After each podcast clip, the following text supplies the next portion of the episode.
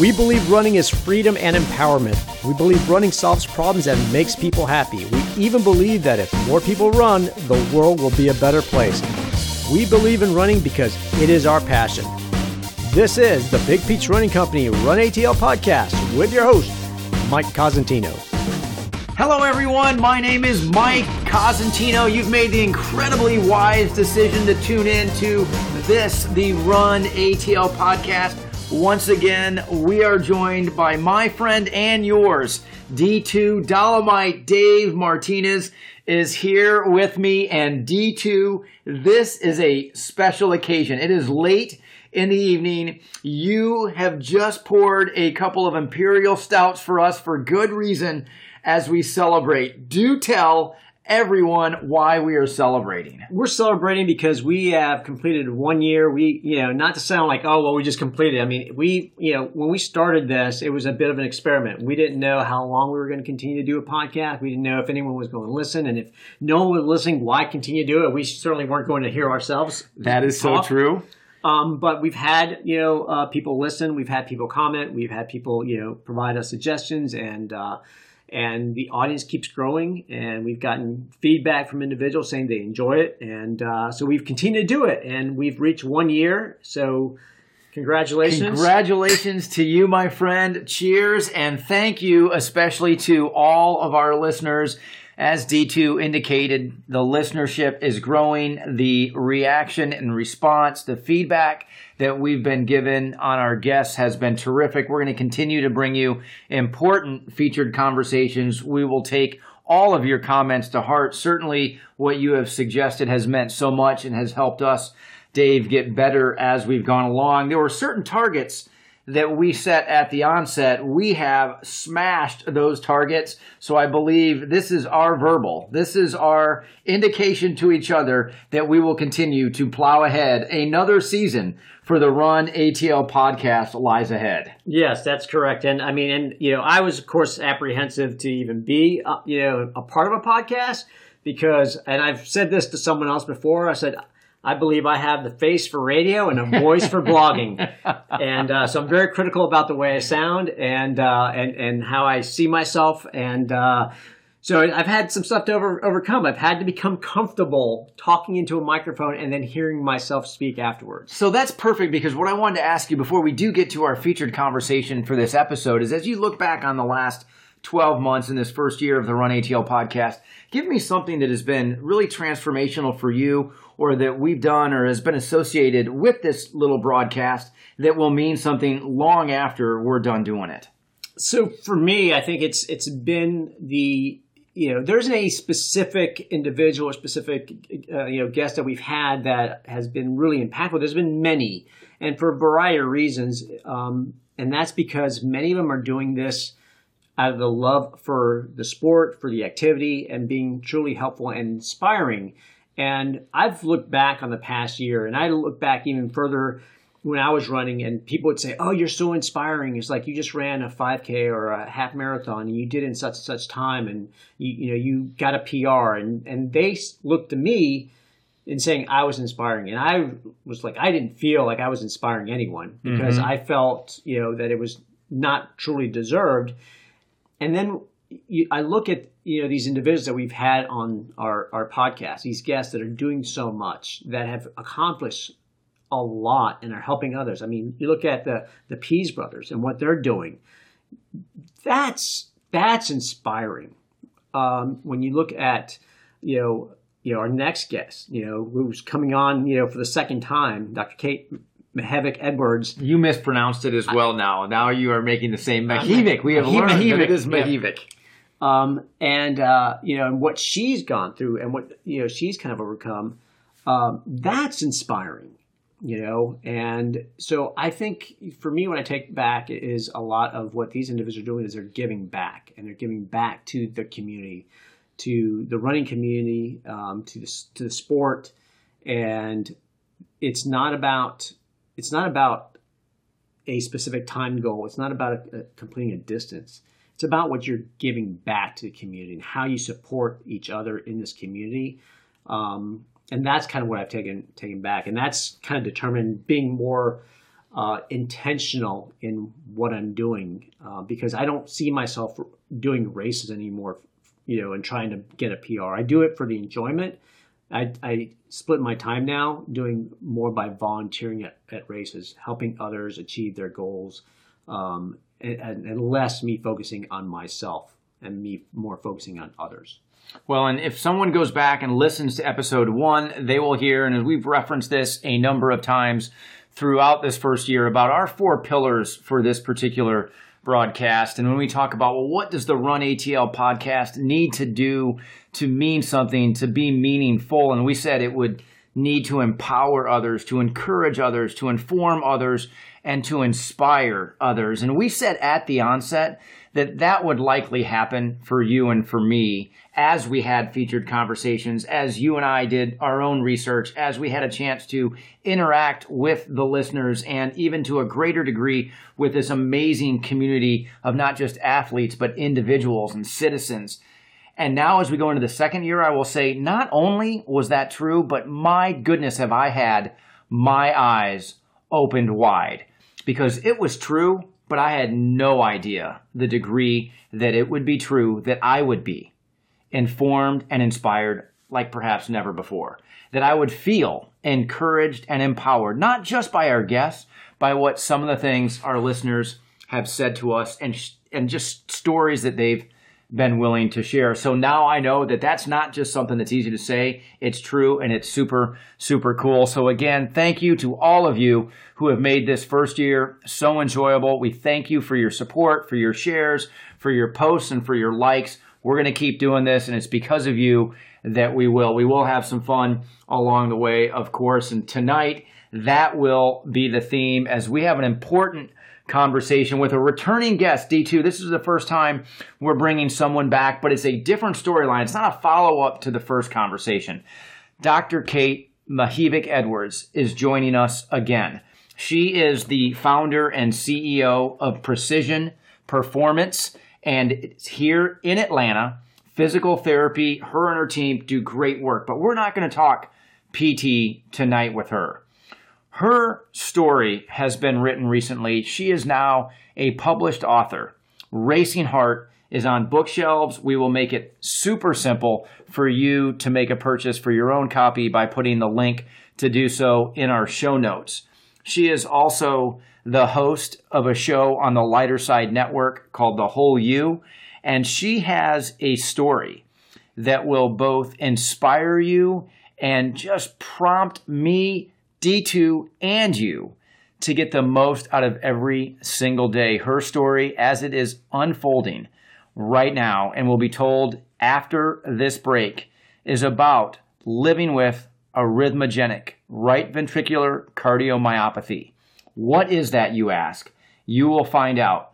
Do not go anywhere. We'll be back in just a moment. Do your feet hurt? Feel any discomfort in your joints or lower back when you run? Your shoes might be the root of the problem. Whatever your fitness level, your feet should be comfortable and your shoes shouldn't be the cause of an injury or keep you from achieving your fitness goals. Come into any of our seven Big Peach Running Company locations for a free three step fit process, including a video gait analysis. Our professional fitters will help get you into shoes that fit so you can enjoy running walking, or any activity that requires you to be on your feet. Our 100% satisfaction guarantee will give you peace of mind if your new shoes don't live up to your expectations. Simply return them. No problems, no hassles, no time limit. We want to make sure you're completely happy with your shoes so you can achieve your fitness goals. Visit Big Peach Running Company today.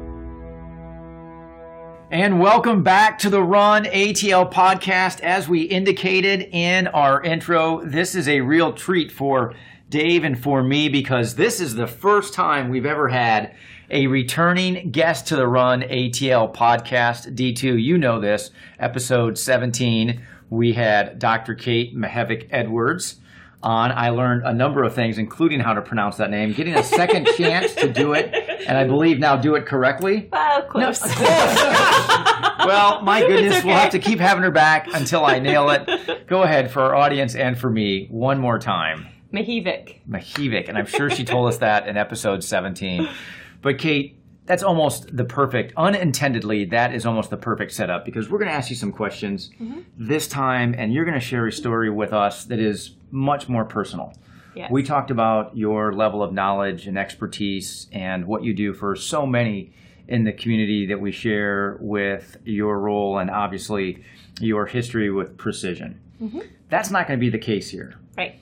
Last time I saw you, it was at a book signing and was obviously part of what I believe should be a celebration of the release of your book, A Racing Heart. I've had the good fortune, of course, of having read this. I'm going to encourage everybody in our audience to do the same.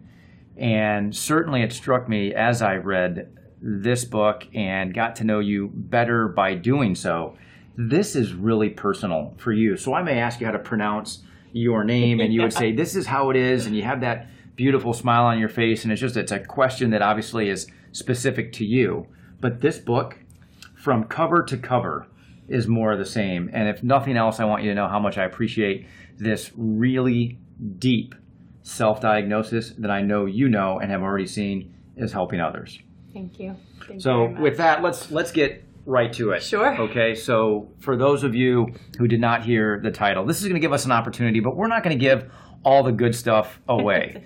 you have to go get your own copy of A Racing Heart, and to do so, you don't have to be a runner. I'll say that at the onset. Yes, this is the Run ATL podcast, but Kate says in her introduction that my story is deeply entwined with running. But she's right when she also says, but you don't have to be a runner to appreciate my or her journey. Running isn't just a sport, it's a lifestyle and a community. Yeah. So, as a place to start, mm-hmm. let's give people a bit of an understanding of how you felt about running. Because before we talk about this journey and where it took you, Yeah. I think we have to build that foundation so people really, really understand that at one point, this was really important to you. It still is actually. So it's it. Hopefully, I don't get teary. I, I'm not sure how I feel when I talk about this. You're in good sometimes. um, so for me, running was a way to escape things when I grew up. Um, it was a way to find myself. It was a way for me to release stress, and it was how I met some of my closest friends and my husband. Really. So everything from when I started running until I stopped um, was amazing, and it still is. My entire career is built on running. Mhm. Everything I do every day, um, I treat all runners and triathletes. I lecture about running across the country. Um, I read, or excuse me, I read articles and books about it probably every day, and I write about it every day. So everything I do has some bit of running in it my son when he was born um, we wrapped him up in a little blanket that said you know 26.2 miles 13.1 miles and had all these running shoes on it. And you know he when he was a newborn i dressed him up in running shoes and put my boston marathon medal on him. So that's how we've always lived. So every single morning we would go out and go for a run together my husband and i or i would meet my girlfriends um, for a run. And i just think i grew up with running and it meant a lot to me and still does. Well, and you talk about that in the book, especially as it related to those relationships that are still very important to you. Mm-hmm. And for those that are hearing, well, yes, okay, running was a big part of Kate's life, understand that she's not just going to scratch the surface. You talk about as you grew up, obviously, mm-hmm. your parents divorced. Yep. You were very candid about your mother's battle with alcoholism and how mm-hmm. that impacted you. Yep. I think you were very transparent in your willingness to share that you perhaps had a fear of failure that drove you to some depths and lengths, whether mm-hmm. it was in your work or whether it was in your running. Yes. And then as we kind of unfold this story, you'll see that perhaps it's a mixture of both a blessing and a burden to be that driven Yes. but it has proven seemingly to be both. But for those people who right now are saying, Gosh, I really do love running, I can relate to that Kate. yeah. What about the Kate that we also get exposed to who wasn't as confident as maybe what you are now, that did have real problems mm-hmm. in her house growing up and that she had to take in to her own adulthood? Yeah. like I said, running for me was a way to get out of that. And so I think that anyone who grows up with a parent that struggles with alcoholism or if they're around that, they can either go one of two ways. They can go down the same path or they can choose not to go down that path. And running for me was one of those ways that I made that choice um, not to go down that path. So I did everything and anything I could to make sure that I was the exact opposite of what my mother did. And I love my mother very much and I this hasn't been great me writing this book for our relationship. Well, and you wondered, I mean, you were very transparent about that in the first or second chapter that you did not know how it would be received and now here we are getting some indication of such. Yeah, and it wasn't great. I mean, I can understand that, but Sure. the truth is, if you don't know that part and you don't know why I ran so hard, you don't know why I pushed so hard, why everything that I've had to do up until now, I tried to be perfect at. And I think perfectionism is a big problem. And type A is what we all like to coin it as, and everybody is proud to be a type A person. What does that really mean? I think that means that you really don't know who you are, or you're afraid to look into who you are in many, many ways. Um, you're right. I was completely afraid of failing. If I thought that if I wasn't the best at everything I did, then I was nothing, and there was no gray. And it's really hard to come back from that. Well, and you've matured quite a bit. Obviously, you've been forced to really look at things in a way that most of us are not. But I think it's it's really cool, and, and I mentioned this last time in full transparency as I was doing some of my research prior to our first podcast is when I mm-hmm. just started to kind of bump up against this other part of your story. Yeah. And I've known of you, and I have known you for a long time. I mean, Big Peach Running Company now has been around for over 10 years. You've been in your practice for quite some time. Really, mm-hmm. now we have so many shared friends and acquaintances. We have so many people that you would say are clients who we wonderfully claim as guests of ours or our stores. And yet I had no idea. Yeah. And then to get through the first even 30 or so pages, it was very apparent that you were going to put it all out there. Yes, I know. It's very. I know. and I hope people understand that. And again, for our listeners, if you just want something that is going to make you feel good with every page that you turn, this is probably not the book. You got to get way into the back half before that starts to happen. But if you want something that is going to give you something to think about and something to take into, at least for me, mm-hmm. my daily life after I had read the book or while I was reading it, it was a quick read. So it's not like it took me weeks to do and every day I was thinking about a different thing. It took me a relatively short time to mm-hmm. go through the entire manuscript. Yep. And yet it's had an impact on me because I feel like I continue to feel like you have about running. To some degree, it mm-hmm. defines me, it defines who I am. That can be a little bit dangerous. Mm-hmm. Before we talk about what it is that ultimately was discovered and that you continue to have to be mindful of, and obviously is a big part of your story now, what would you say to me and maybe to others who are listening that running, if not in its entirety, but to some degree maybe defines who someone is? So I think if you're a runner and it does truly define you, it's probably a good idea to step back and ask why. What is it about great running advice. that drives you? Why do you go out there and do that? Do you do it to escape and there are really issues that you need to address underneath? Do you do it to keep yourself healthy? Uh, do you do it out of fear or do you do it out of real love? And now, if I were to go for, if I could run a mile right now, I'd be the happiest person in the world. And I would do it with so much love every step of the way.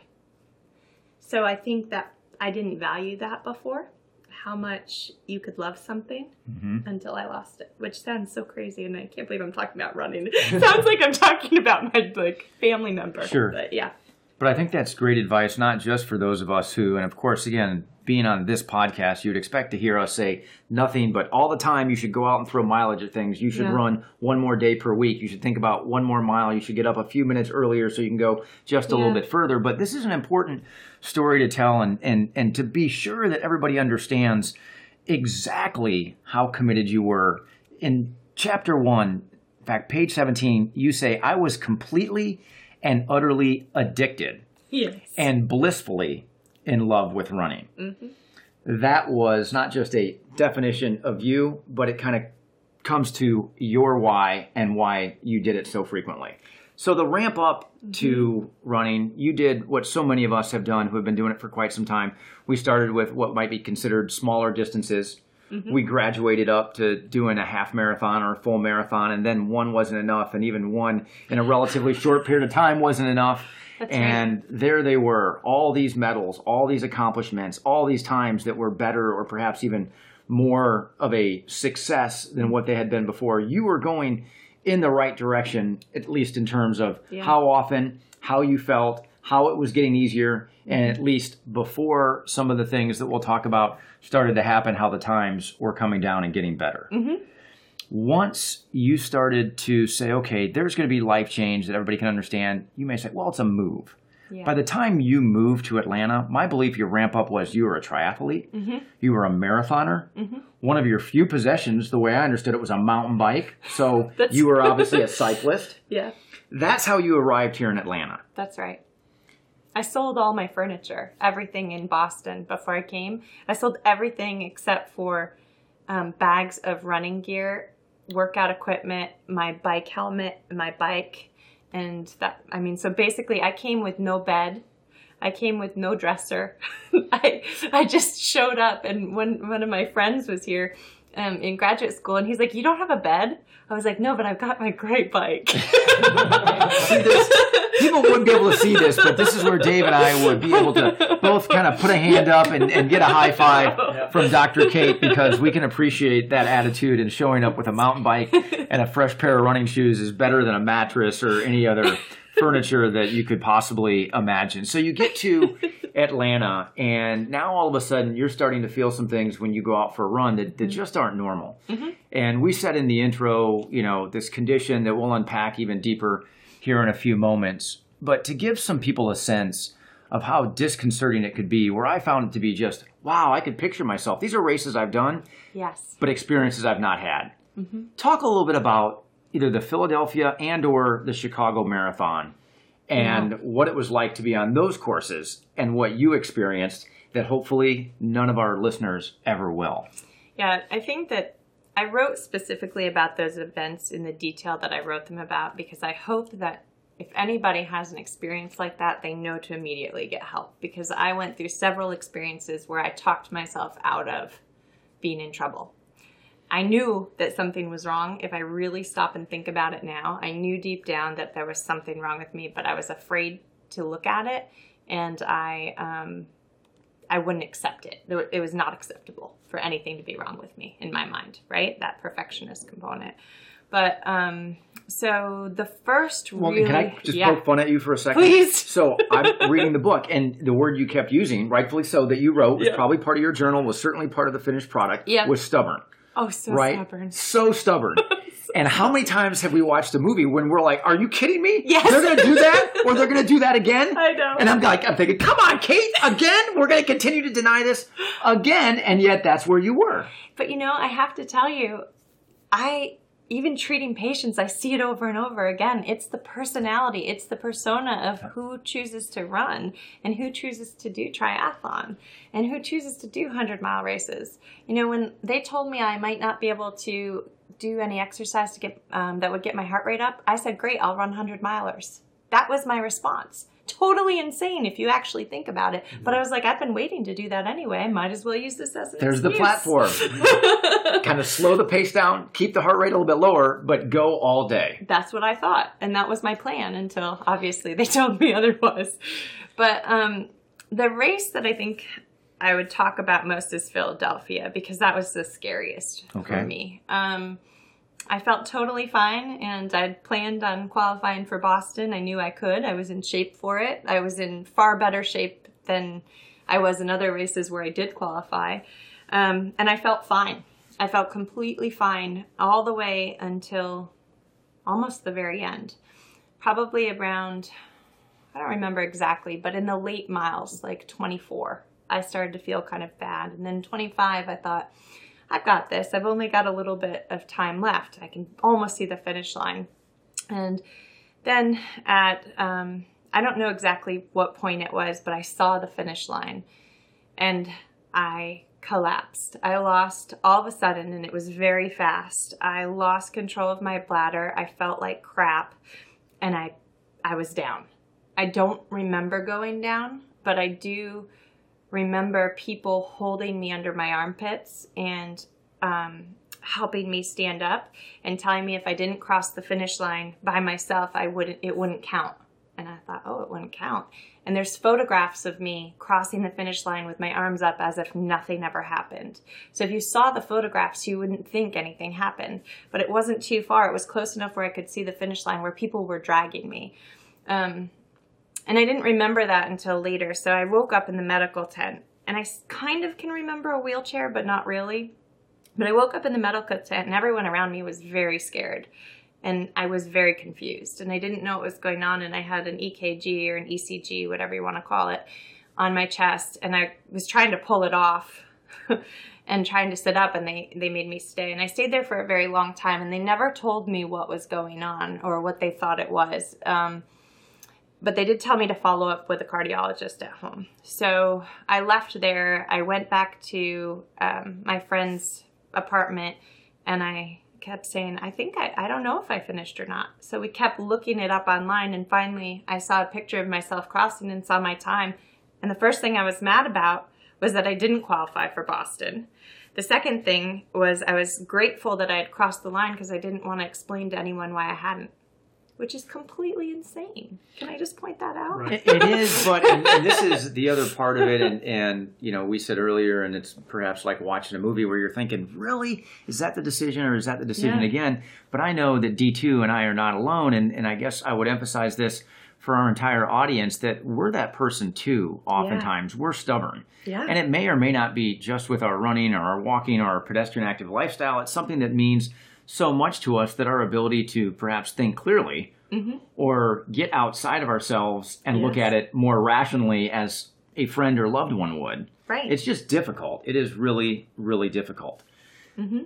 So there's that race, there's that experience, and there's that somewhat shallow thinking by your own admission. Oh, yeah. Sorry I didn't qualify for Boston. That was the objective. I feel a little bit like I failed, even though, my goodness, you were lucky, truly, to be alive. I was very lucky to be alive, but I never saw that and I I was so disappointed in myself and felt so guilty for not qualifying for Boston. I didn't even want to talk about it. I didn't anytime anyone asked, I just didn't want to talk about it and I didn't want to explain myself. And then I got back out there and tried harder and pushed harder.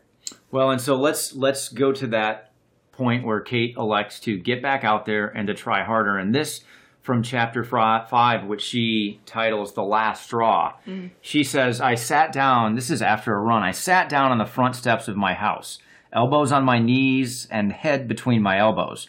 I tried to calm myself down by focusing on my breath. Inhale slowly, exhale slowly, inhale one, two, three, and exhale one, two, three, four. In that moment, I thought, I feel like I'm going to die. I better stay outside on my front steps so someone will find me. My heart was beating so hard and fast that I could see my chest wall moving in and out and in and out rapidly.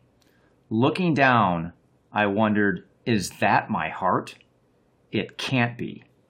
And the Garmin numbers flashed in the high 200s. Mm-hmm.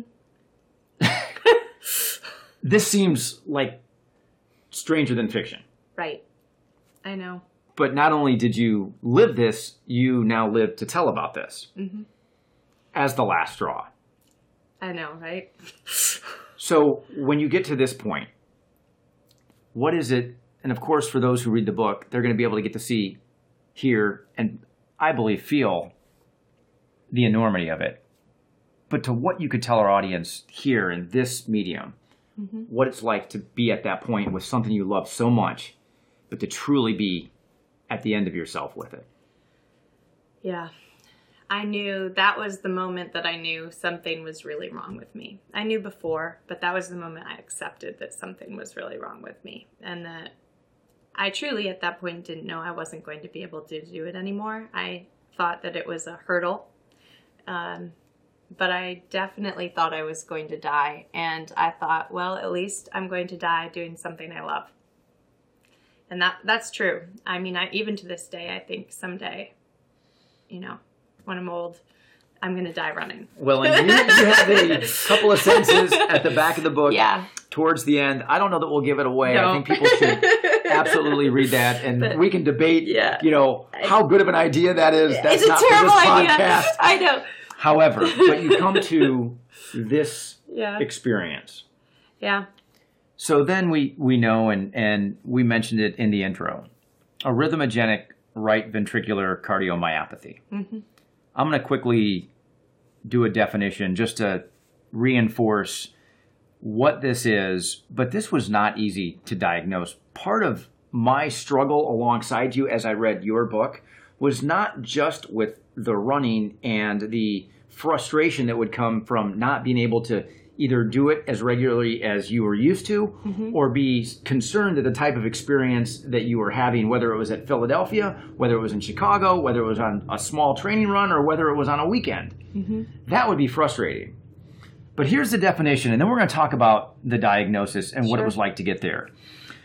ARVC, as we can use letters so I don't have to pronounce it again, is a very rare progressive genetic heart disease. It is a disease of the cardiac muscle, and it primarily affects the right ventricle, but it can occasion- occasionally affect both.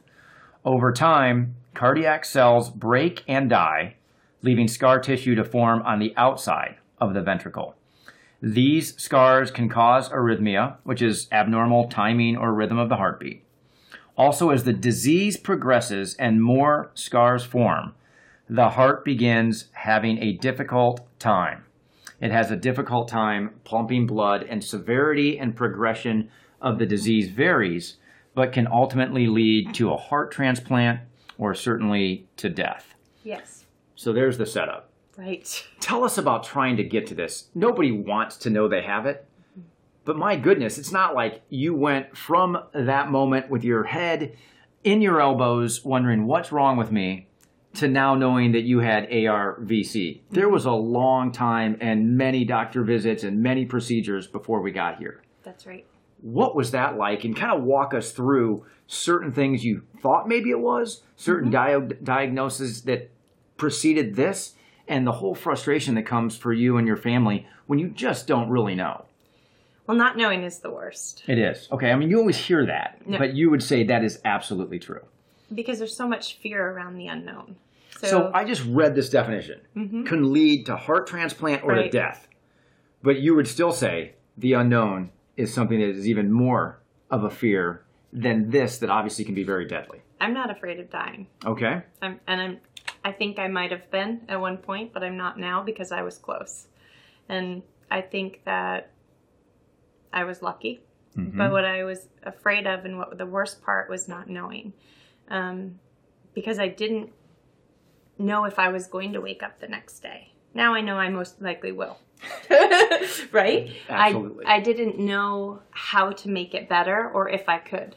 I can't make this better. I know that now, but and I've had to accept that. That's okay.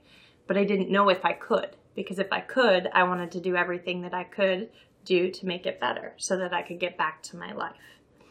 Um, it was very hard on my family because it's genetic. So we had to decide if my son had it or not. And that exercise is the only thing that makes it worse. Any type of cardiovascular exercise progresses the disease exponentially.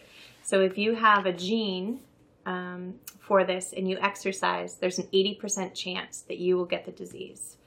If you don't exercise, there's 20% chance. So knowing all that was sucks. It just sucks, Sure. right? But at the same point, it's better to know that so I know what to do. Now I have actions I can keep going forward with. Now I know what it looks like in a few years. Um, or at least I have a general idea. It's true, I might go into heart failure regardless of what I do at this point. I don't think that I will. I've got a fairly mild case. It's mostly arrhythmogenic right now, so the heart muscle itself is not um, damaged too much. It will become damaged more whether, no matter what I do, but at least I know that.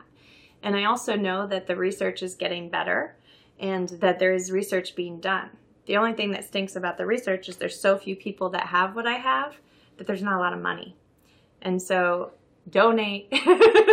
you can donate at Johns Hopkins. Yep. So we'll certainly Um, put a link to that and Yeah. part of the Johns Hopkins story because I know that Yeah. you've been very involved in that as this Mhm. episode has unfolded in your own life. Right. And so it's that's part of it and I I really look at it from that perspective. I know that there's at least movement in the right direction. And so I'm not afraid of what's going to happen because I know what could happen at this point. When I didn't know what could happen, that was really scary to me um, because then you go through all the different scenarios in your mind. You go through all the worst things you could possibly think of. I don't know how many moms or dads are out there, but don't you always think the worst possible thing when you get the call from the school? It's that times a million. And so living in anxiety and living in this moment of I have no idea what's going on and I have no control is really hard. I now have some control of the decisions I make and I know what can happen. But for me, it's so awesome to hear you say that because I think sometimes I can fool myself if I'm speaking honestly that I would rather not know. Mm-hmm. And yet you are releasing yourself wonderfully, and me, I believe, and perhaps many of our listeners from that mistruth Mm-hmm. that no, you need To know. to know. And it's not just about ARVC and things on that level of magnitude. Right. Let's talk about that for a second, because I know one of the other Sure. frustrations that comes in the book is your really crusade for your family and now for others Right. who have the possibility, because it is a genetic disease, Mm-hmm. Yeah. to get tested, to find out, to put the fear of whatever might be preventing them from this reality you know how it's I know and that's better. Yeah.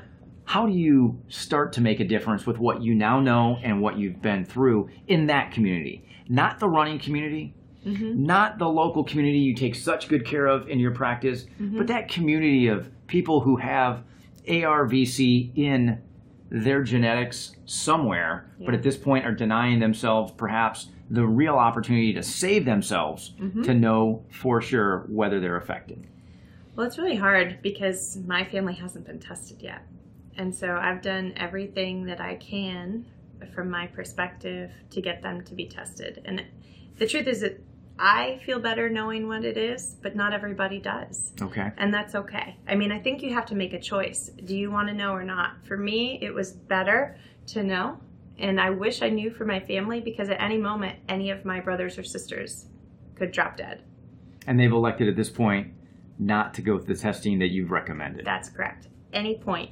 And I have a very active family. And any of my cousins could drop dead at this particular moment because we don't know what side it's on. Because neither of my parents have been tested. And again, I'm not trying to, you know, point fingers. They know this. They've read the book. Sure. um, they know how I feel. I've made it very clear. I'm pretty clear about this. But they've chosen not to be tested. And so I don't know why people make that choice, but it's their choice. I think that if you have children, so for my brother, I love him. I think he does not get to make the choice. He should get tested so that he knows about his children. If he doesn't have the gene, none of his children have the gene. That's awesome. But his kids are really young and they need to know if they should put them in sports or not. So I think that anytime somebody has a disease like this or it's in your family tree, you need to find out. I mean, for your children at least. And this is great advice, not just for the ARVC community, right? Right. For all of us as parents. And I'm not going to suggest we spend a lot of time talking about Andy. I know that was a tough chapter Yeah. to write. Obviously, you've led by example, whether it's for your brother or for other Mm-hmm. individuals who have this. But my goodness, as a parent who does not have this, we have a doctor that we share, and I can say very confidently, I am not an ARVC Right. individual because I've been tested not for that, but for other things that would have shown up. But as a parent, I'm like, gosh, am I doing the same things that Kate did? Mm. As much as I might not want to know, Yeah. you walked it out. Yeah. So now here you are fully informed and you are just taking it head on. Mm-hmm. One of the things that you said in the book, and it took this whole experience, I started to recognize the unhealthy habits I had created around perfectionism and fear. Yeah. And that was only because of having to deal with this, Yes. having to deal with the complications that came from it, the parts of your life that were stripped away because of it, Mm-hmm. and obviously things that are incredibly important. You talk about your relationship with your husband and how Mm-hmm. it had been built on a lot of things that were not going to be available, not just to you, but really to both of you as a couple. Oh yeah. And then you talk about your role as a parent and having your son tested. Mm-hmm. where do you stand now as Kate the perfectionist, as Kate the one who's willing to admit there's been a lot of fear in my life Yeah. that I've tried to overcome in a variety of ways. where are you with those things now? I mean, I still struggle with them. I'm aware of them, and I still struggle. I have to talk myself off the ledge. I have to. Um, something I talked about is anger. I struggled with anger, and I think that's coming from my mom was an alcohol or had alcoholism, and that's how I knew how to deal with some things. Um, but now, if I feel it or see it, I can recognize it and I sit with it, and I don't act on it. I'm very slow to act on those things where I never was before.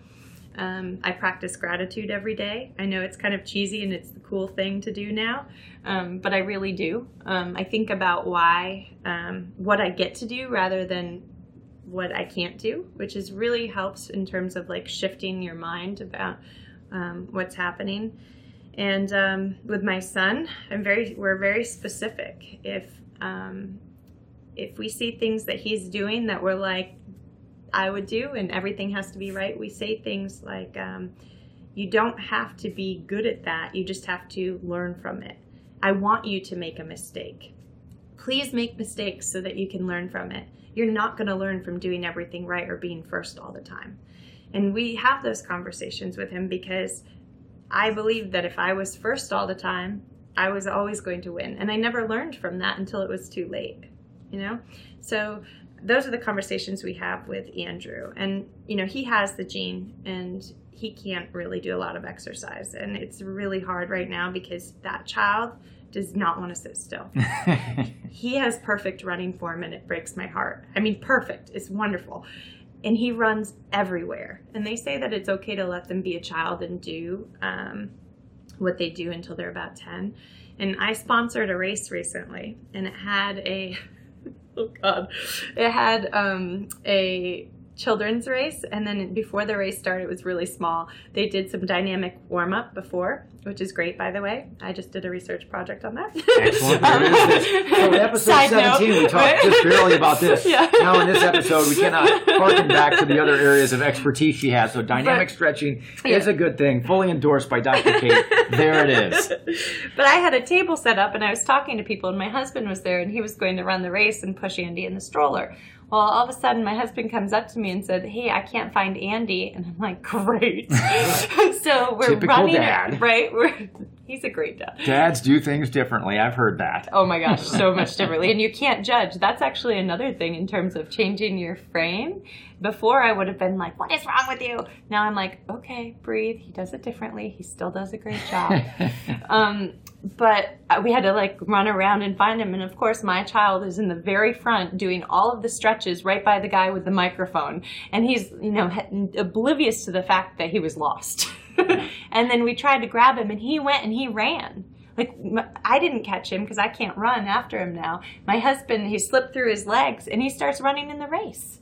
And we're like, no. So Brian can't grab him. You can't go after him. He's off. He's up. We eventually got him. So you've done a great job of saying, well, now I have a platform and I'm doing, going to do some other things. Some of the things that I know you're doing now, yoga, you seem to be taking that, you know, almost as seriously as what you were taking your running. And I'm not going to speak for D2, but I can tell you my yoga career was very brief Mhm. and I just have come to believe you got to you got to inject consistency, Mhm. maybe in anything, but certainly in that Yeah. tell us a little bit about how yoga has become a part of your life and become now part of you know you and we talked about dynamic stitching, uh, stretching what you would suggest perhaps for all runners perhaps all athletes Well, I think it's great. I mean, I did yoga when I was a runner and a triathlete so that I could run and compete. And it really helped me from a flexibility standpoint. And I always put it in that flexibility category. But now I realize it's much more than that. It's also about strength and it's also about mental headspace. Um, and that's, I needed something to help me with that. So running was always my escape, but it also was the place where I created ideas and uh, worked through problems. And my mind never shut down. There's constant chatter, and that's a problem. Um, so with yoga, what I found, it's really great to clear my head, but in the other piece, I'm completely quiet. There's no chatter. And that's really helped me a lot. So I think it's great for athletes. Especially people who hate yoga and don't want to do it, they're probably the people that need to do it the most. I certainly was because it gives you time to clear your head and get stronger and get um, and stretch out.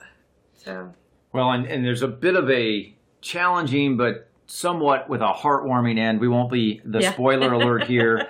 there are so many words that Kate challenges me. I'm going to try to run through them very quickly. Let's sure. see. Mahivik. Yes, you got it. Arrhythmogenic right ventricular cardiomyopathy. You got it. And then you currently have, and perhaps always will have, an implantable cardioverter defibrillator.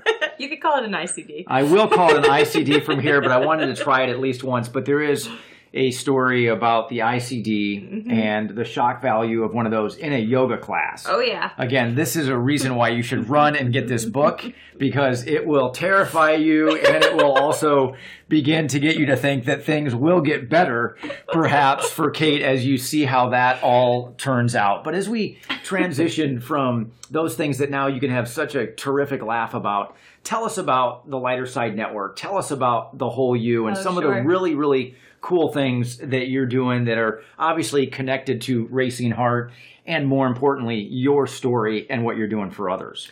Sure. So I wanted a space that was different than running because I do everything else I do is about running. In fact, I'm writing a book about running during pregnancy and uh, return to running postpartum so right this was not just a one-time no. deal. You are now I both like a published author and somebody who will continue. I writing. love. Yes, I love it. I'm writing an article about it for a journal, and I'm also writing a book Good about it. You. So running is something that I still continue to work on and try to contribute to.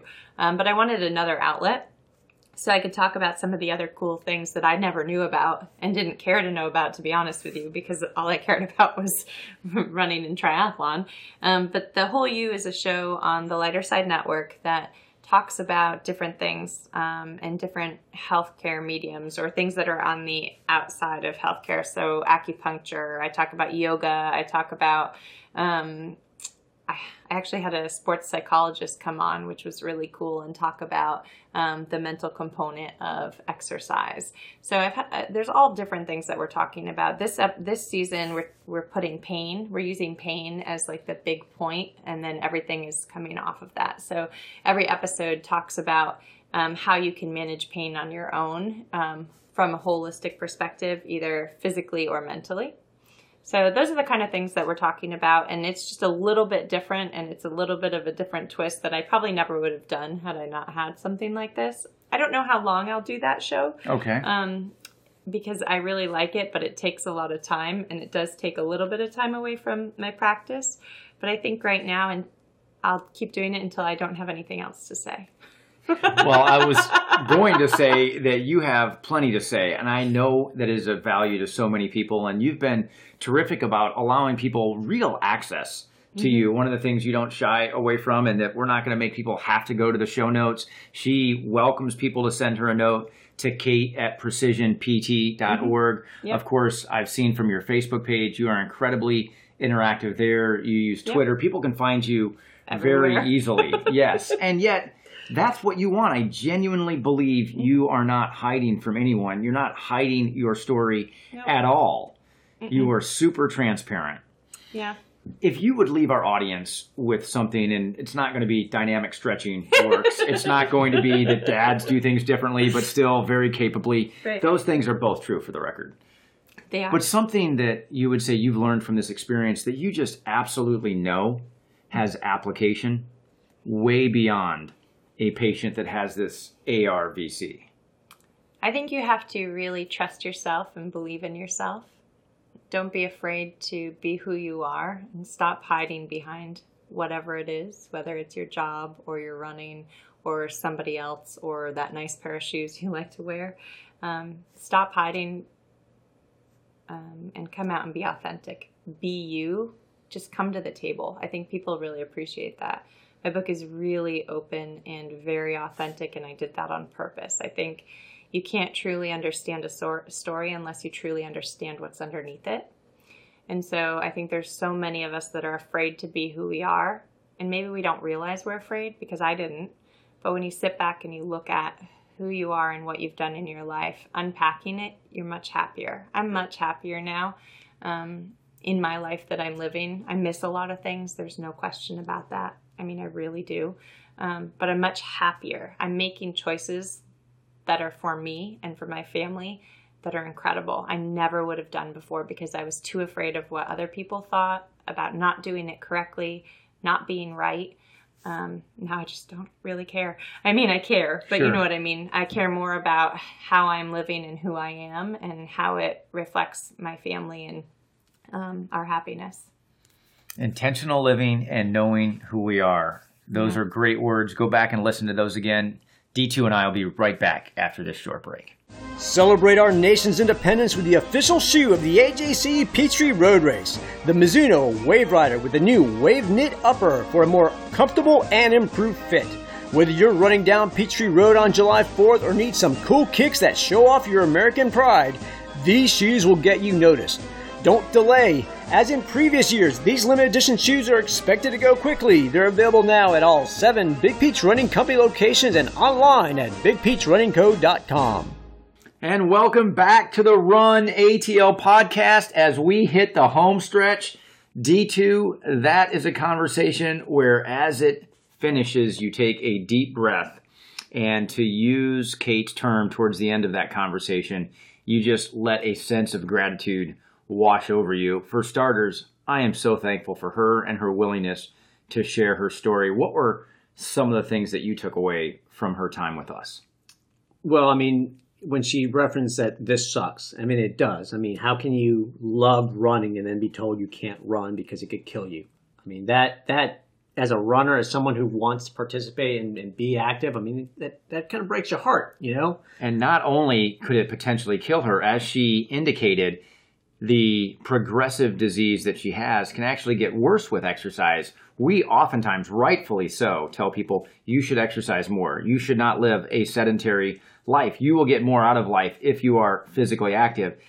Very rarely would that find exception, and yet with her, it kind of does. Now, she has found other ways to take good care of herself and certainly is always in good spirits when she is around us. The other thing that she said as she was leaving our studio that I thought was very, very cool. And that was she hoped that she didn't put any great fear and any listener because she does not want people to think, oh my goodness, that could be me.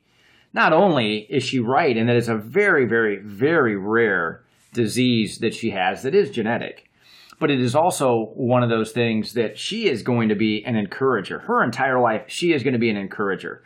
So, someone who might feel like, wow, perhaps am I putting myself at risk? No, my guess is she would say, well, perhaps sometime you should get tested. You should make sure that you have your cardiovascular function as the way we would all want it. But other than that, show no fear. Do as Kate did, and that is figure out what your fears are and address them one by one. The other thing she said that I feel like we should share D2 besides just putting in our show notes, she made a case for a donation with Johns Hopkins. Unique, unique situation. The work that they're doing at Johns Hopkins University, very specific to ARVC, to Kate's condition. For someone who knows someone, has connected with Kate's story, think about this website. Please visit it. Consider a donation. hopkinsmedicine.org forward slash heart underscore vascular underscore Institute. You'll see all the work that they're doing. One thing that Dr. Kate and I had a good laugh while we were off the recording, her doctor, Dr. Jonathan Kim, also did tests on me before I did my last 100 miler. And I believe that the way he speaks to his patients, and now with Kate being one of them, is similar to the way Kate speaks to hers. Very transparent, very direct, and yet in a manner where you just absolutely believe they are in your corner. So, the last encouragement and advice would be for those physicians, whether you see them regularly or just very, very, very intermittently, to have that kind of relationship with them so you will always be very honest with what is going on. So, D2, we learned a lot. I know that those were inspiring words that Kate left us with. Her book is awesome. As we've already said, go out and get a Racing Heart by Dr. Kate Mahevik Edwards. We will make sure there is a link for you to pick up a copy right away. And until we have the chance to come back and start year number two, we will give you a sound with which we started. We will say once again, thank you for being part of the Run ATL podcast. May your best miles be those covered on foot.